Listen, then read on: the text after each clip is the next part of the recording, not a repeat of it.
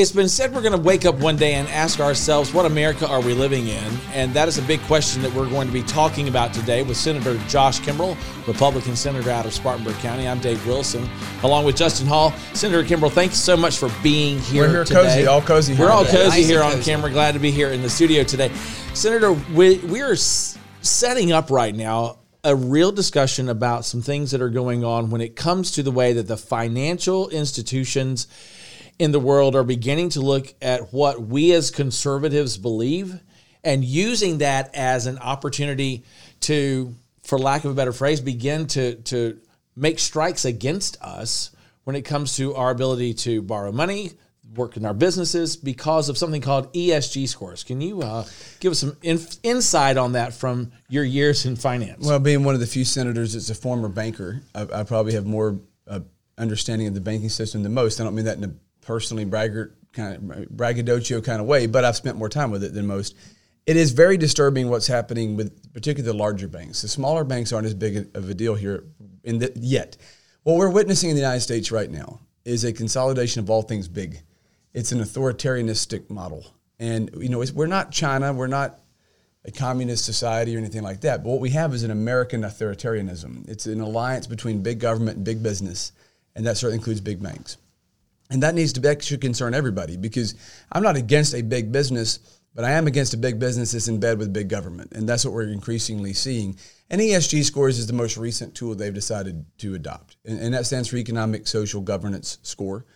And it it's really this goes back to 2008. You got to go back to the you keep hearing this phrase now, the Great Reset. The Great Reset began in like 2008 because this was after the financial crisis. This is after the upheaval of the the mortgage-backed securities all failing because the government decided they were going to buy all these mortgages and things of that nature, and banks got bailed out to the tune of billions of dollars, billions of dollars. Now the Bush administration did not. They didn't do the ESG scores in, in 2008 when the Obama administration came in. They started pushing these banks. Okay, we're going to bail you out but we want you to do this and this and this.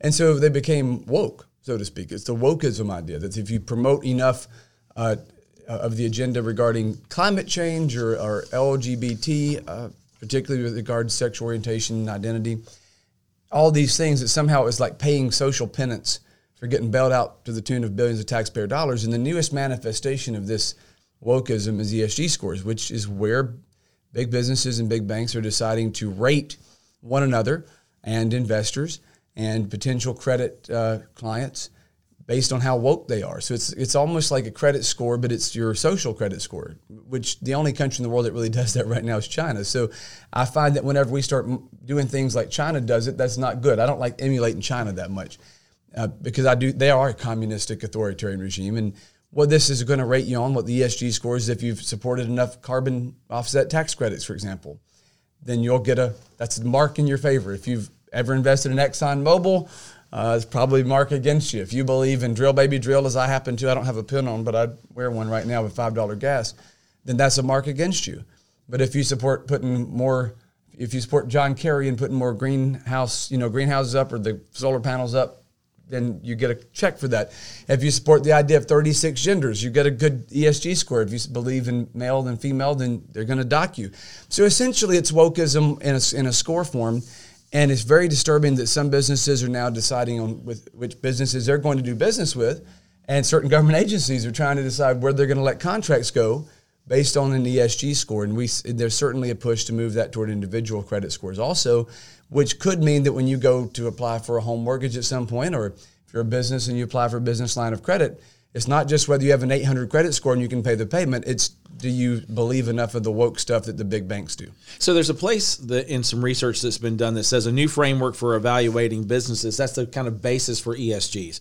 And so instead of looking at a profit or loss or debt or employee satisfaction, other standard business metrics, they're looking at where you stand on other issues, environment, social justice, governance? Do you have the right balance of the number of types of employees in your business? From a banker's standpoint, how do you look at that and, and see that as any level of relevance as to whether or not you're going to be lending money to somebody? Well, I never made any decisions based on that as a, as a banker, and most banks don't. To your point, they're still going to use those other metrics. Okay, so let's don't let's don't make it seem as if they're going to pull all that out. They're still going to a bank is still going to say, okay, can they make the payment? Right? They want to get paid.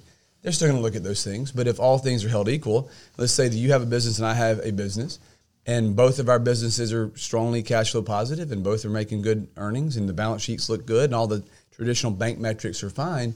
But yet, your business has supported. Uh, you invested in companies like Hobby Lobby, or you like really to cater from Chick Fil A or you happen to you know be pretty open about the fact you go to a Baptist church or you happen to be president of Palmetto Family Council, those are all going to work against you. And let's say now this is hard for me to even say because I would never do these things, but let's say I was a member of like Greenpeace and I donated to groups that don't like the police and I b- bought a lot of carbon tax credits from Al Gore's friends, then I would get a loan and you might not. Not because you're not credit worthy in a traditional sense, but because we're both credit worthy in that regard. But then they're going to say, okay, but this guy's a bigot by their definition, and this guy's not, and that's how they're going to do it. I think that's that's starting to happen. I mean, it's not theoretical; it's starting to happen. Senator, people are hearing this. We had a conversation on Tuesday about ESG scores, and we really went into the Great Reset and what that looks like. And and I made the comment, Mitch and I both did that. When something gets reset, it has to be broken first. Something has to break in order to reset it in the most ideal sense. Obviously, you mentioned 2007, 2008 with with banking. We look at what happened uh, in 2020 with COVID 19 and sure. basically the artificial shutting down of the economy. Which now, if you have to drum it back up, let's drum it back up the way we want to. How, for South Carolinians who, by and large, South Carolina has done well throughout the pandemic and, and has done a lot better than other states in terms right. of keeping businesses open sure. and keeping things available to their citizens. What would you say to the folks who are watching this right now who say, "Well, that's a that's a California problem, that's a Canada problem, that's a China problem. I don't need to worry about it in South Carolina." Well, it is true that we've man- managed to ride the storm better than others, and you're right that the COVID pandemic was certainly a catalyst for a lot of the changes. I mean, look at what Joe Biden ran on a campaign platform of "Build Back Better," right? Mm-hmm uh, that's essentially saying, well, you know, this we we melted it down through shutting stuff down, and now we're going to build it the way we want. I, I, remember a cartoon that I saw during the uh, coronavirus shutdowns, all these mandates being put in places, and if you recall, you had even in our state to some degree, and the governor McMaster was far less heavy-handed than the vast majority. But we've taken actions even in the Senate to restrict the power of governors in the future to do these rolling executive mm-hmm. orders because of our concern.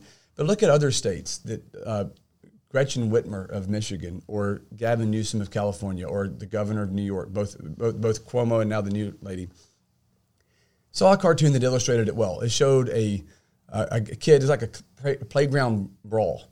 And there's a kid laying on the ground on his back, getting his nose bloodied. And then there's another person over there like clapping. And it, it says the guy on the ground is labeled small business. The person punching the guy on the ground in the face is labeled shutdown governors and the person clapping in the corner was Walmart, Amazon, and all the big box stores, because that's what we did, right? I mean, let's be honest, that's what we did. Yeah. The, the, the, it was considered essential to go to Walmart. It was not essential to go get your haircut. It was considered essential to go to Costco, but not to go to the street, uh, to the to the little store on the corner of the street. That's insane. Yeah. And and that's an agenda, right? Because it's not. It's, apparently, the coronavirus is the smartest virus in the history of the world because it could get you the small corner barbershop, but it won't get you at Walmart.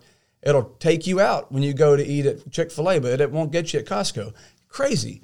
But they, use the crisis to push an agenda, and it's easier to control big businesses. And these big businesses are suckling at the power teat. There's no other way to put it. They're trying to get contracts from the government, blessings from the government, and, uh, and toe in the liberal line.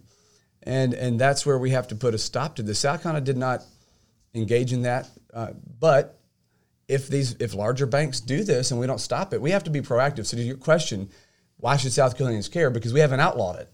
And I have written letters to the Secretary of Commerce and to the uh, to the Treasurer as the head of the Board of Financial Institutions, and I have said I don't want any targeted tax incentives to any business here based on any form of ESG score. I want to prohibit any bank who's licensed in this state from using an ESG score as a consideration for credit, and I am moving it'll probably be next year because we're so late in the session this year. We're going to put together an entire comprehensive piece of legislation to outlaw all of this. Uh, I, I, will not allow any. So as much as it is up to me, I will not allow a single business in this state to operate on a prejudicial, bigoted basis of shutting down people of faith. Because it's ironic to me, these ESG advocates and all these folks, oh, it's about diversity and inclusion, it's about tolerance. No, it isn't.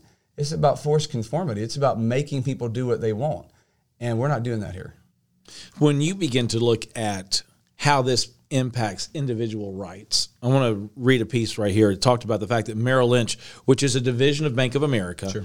uh, gave Facebook a relatively low ESG score, in part because Facebook was not doing enough to stifle certain kinds of speech on its platform. Right. Now, this is a place of the public private partnership that exists between woke corporations and a government that cannot shut down your rights of free speech.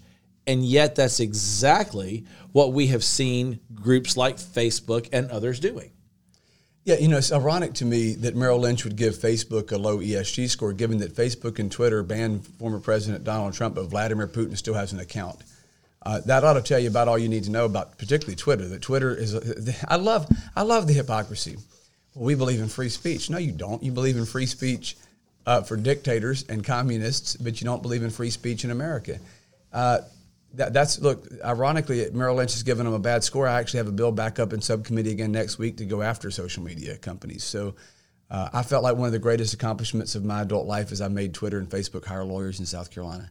Normally, I'm not trying to send business to lawyers, but I did make them hire lawyers here. When we move into in, in, into what can be done here, we're at the second half of the legislative session. We're halfway through the second half of the, of the legislative session, and we're going to be looking at what can be done in the time frame that's left. There's the clock is beginning to run out for this session. True. But there are moves that can be made, things that could be done within the state budget. The House just passed budget this week. It's going to be coming over, made it to the Senate yesterday.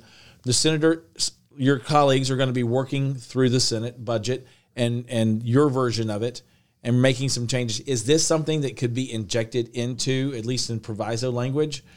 to I intend, some- well, look, I intend to add provisos in the budget for commerce. I intend to add uh, provisos in the budget for the Board of Financial Institutions, Treasurer, everybody regarding ESG scores. Uh, they're going to get sick of seeing the phrase ESG because I'm going to use it in every department that can touch it. If it's the Board of Financial Advisors, if it's commerce, if it's uh, any any development or economic entity, we're going to put the screws to them on ESG. Because you know, I was at a, a meeting a few weeks ago of the Council of Economic Developers in South Carolina, right? So you got a lot of county developers, county officers, and I'm in this meeting, and I noticed that uh, a couple of them were talking about ESG scores, and I walked over and I started a conversation with one of the guys, nameless, but down in the Low Country. I said, I, I think this is a terrible idea. Said, oh, we have to do it. If we don't do it, we'll never compete economically again. So that's where that's where we're going to go, right? We're going to get the same thing we always we get this hysterical, uh, over overreaction, ex- exaggeration. Well, we'll be out of business. We'll never create another job. Give me a break. It- we, you and I both know that Walmart's not going to shut down their stores in South Carolina because we don't do ESG scores. They may pontificate and bloviate. They're not going to shut down stores for 5.2 million people. Costco's not going to suddenly bulldoze their, their store at Westgate in Spartanburg. You're not going to have Amazon go torch their own warehouses in Lexington. Uh, and, and here's the deal: if they want to do that, fine. I mean, if they're stupid enough to do that, then that's pretty that's pretty remarkable. They're not going to do that. It's, it's a bluff. If you don't want to do business in South Carolina, we're not woke enough. Fine by me. I don't want to be woke. Uh, we'll take the businesses here that don't want to play that game. I mean, there's plenty of them. I mean, there are plenty of businesses that do that do their job and don't play this crazy game, and it, those are the ones you want here. We'll welcome everybody to South Carolina, but not if you're going to trample the conscience rights of our citizens. So, as you are at home or you're watching this on Facebook or you're listening to it on a podcast, understand we're going to be using this as an opportunity for you to know what's going on so that you're familiar with this issue. You understand from a biblical standpoint exactly what's happening with this, but also what actions are being taken in our state legislature to put a, a hedge of protection around South Carolina and the way that this state does business, especially for business and individuals. Yeah, I mean, look, I'm deeply worried about the, the trend. There's this the notion that money. Former Governor Sanford, before he went hiking, uh, used to use the expression all the time, and I liked the governor's policies a lot of times. Personally, a little interesting, but um, he he used to use the phrase that money is a proxy for freedom. That's true. I mean, we, we even at this South Carolina Bible, the South Carolina prayer breakfast this morning, the speaker even mentioned that, uh, and he's right that Jesus references money that more than just about any other topic. And it's not because I think he was obsessed with getting a stock portfolio return or anything. I don't think Right. Jesus was invested in the Roman stock market. But the point is, is he knew and knows that people value that money is a, is a medium of exchange, right? And everybody needs it to live. And so, whenever governmental entities or large corporations in bed with governmental entities want to control your access to capital, control your access to the banking system, control your access to the marketplace, that is a proxy for freedom. And we are witnessing again, I'll go back to what I said at the beginning this unholy alliance between big business and big government to force conformity of thought. And that's truly un American. Uh, we've never had companies in the United States. You just think about in our lifetimes. In our lifetimes, we've never had companies do this until recently. Most of the time, larger companies were just doing their thing, and the government and the companies did all they could not to interact with each other. And now it's like you've got big government entities, particularly on the left, and big business interests that are like one and the same. And th- th- these large corporations are almost an extension of, of the government. And that is terrifying to me because that if you have large banks that control billions and billions of dollars of capital, and they deny access to anybody that disagrees with the governing liberal elite's line, that really freezes out millions of Americans who have a conservative bent from the marketplace. So you're now saying it, it's almost like, and I'm not trying to sound hysterical when I say this, but you you know you read in the scriptures about in, in the tribulation period later in, in time. Gosh, sometimes I wonder if we might not be close to that. Uh, there's this kiss the ring, so to speak, to participate in the global economy. Well, this is a lot like that. It is a precursor to it at the least. And and Right. Justin, I think as as we begin to look through this and, and we recognize, as we've talked about before on this podcast, there are there's signs, there are indications that there are major moves underway. And folks at home, folks listening in your car, you've got to be familiar with these things because it's something that you could very easily gloss over because oh I heard somebody say this but I haven't don't have a clue about what it means. Right. It is it is an undertowed uh, type of pull that's happening that if it happens in certain areas and begins to take hold, you're going to lose some essential freedoms that we have recognized and know that we have as Americans. Well, Senator Kimbrell mentioned it that this really got started in around 2008. It's 2022, and we're talking about it more and more now than we were in 2008. Peop it, it takes a while for folks to understand what's going on because many people we just don't keep our ear to the ground on some things, and some things we like to pass off as well. That's that's a bit of a conspiracy theory. That's a little tinfoil hat, and if I talk about it, I'm a weirdo. And in this case, I think these are things that you mentioned actually threaten freedom.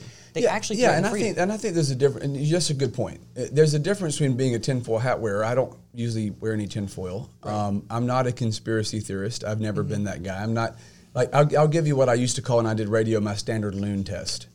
If you uh, believe that George W. Bush uh, perpetrated the attacks of 9/11, you're crazy. If you believe that the moon landing happened in a studio in Arizona, you're crazy. Um, these are those are nutcase ideas. Okay, that's crazy. This isn't conspiracy here. I mean, look, do I think that there's a secret cabal at the White House, you know, uh, puppeting Joe Biden to force people into concentration camps? No, I mean that's that's nuts. That's not what we're talking about here. This is a soft authoritarianism. It's not a communist ideology. We're not a communist country. Right. This isn't even socialism. It's crony corporatism. There's a difference. It is a it's an alliance between big businesses and big uh, corp- big corporations and big government to push the woke agenda. It's not socialism. They're not talking about taking your house. They're just gonna make it harder for you to buy a bigger house because it's gonna you're gonna have a lot harder dealing with bigger companies. It's a soft authoritarianism, but it's still anti-American, and we have to be mindful that it pushes an agenda that is not in keeping with the Judeo-Christian heritage of the nation, is not in keeping with the notion of individual rights or, or the freedom of business and, tra- and commerce. And in that sense, it is a significant threat, but there's still plenty of time, in my view, to reverse that. little by little, it was mentioned at the prayer breakfast as well at one point that little by little you'll lose your freedom, and then one day you'll wake up and you'll go, "Oh, I'm not free anymore." And and things like this are more, or more than anything, restricting and clamping down more and more. I love the Facebook conversation that happened earlier because if we're talking about Facebook not being good at stopping certain kinds of speech, I mean, I can say the word uh, COVID in a post and not even be about COVID, and I will get a little you know, Well, and I would. I would say we'll use some great words of wisdom from Monty Python. Okay, if you remember that one scene where, where they're all standing out there chanting, "We are individuals, we are individuals, we are individuals." Well, obviously that's an oxymoron, right? I mean, if you got a thousand people chanting, "We are individuals" from the same sheet of music, they're not individuals. And Right. and that's what the woke woke Inc. wants us to be is is a collective. They want us everybody to force conformity of thought. And it, the irony of all of it, and it's truly the marketing of evil. It's it's the the irony of it is this stuff is pitched to us as this is about diversity, this is about inclusion, this is about equal opportunity, but it is about all of the opposite things. It's not about diversity of thought. It's not about including people they don't that the woke woke Inc. doesn't agree with.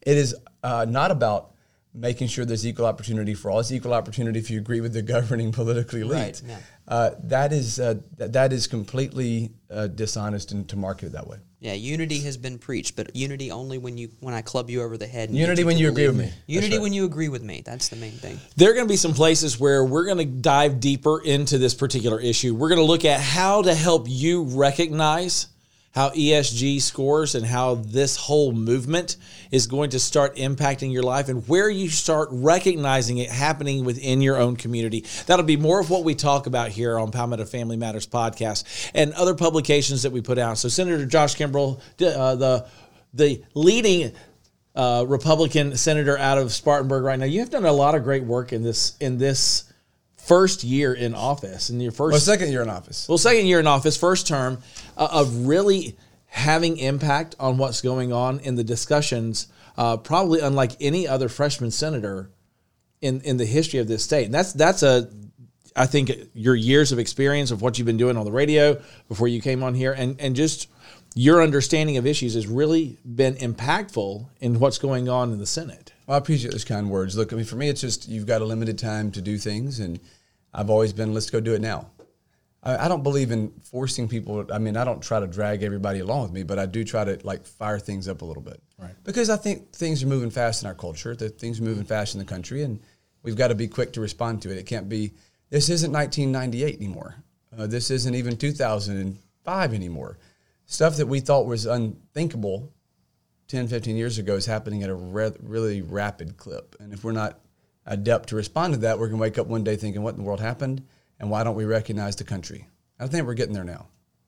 We'll talk more about this and dive deeper into ESGs and other issues along these lines on future issues and editions of Palmetto Family Matters podcast. Thanks so much for joining us today. For Justin Hall and Senator Josh Kimbrell, I'm Dave Wilson. Have a great day.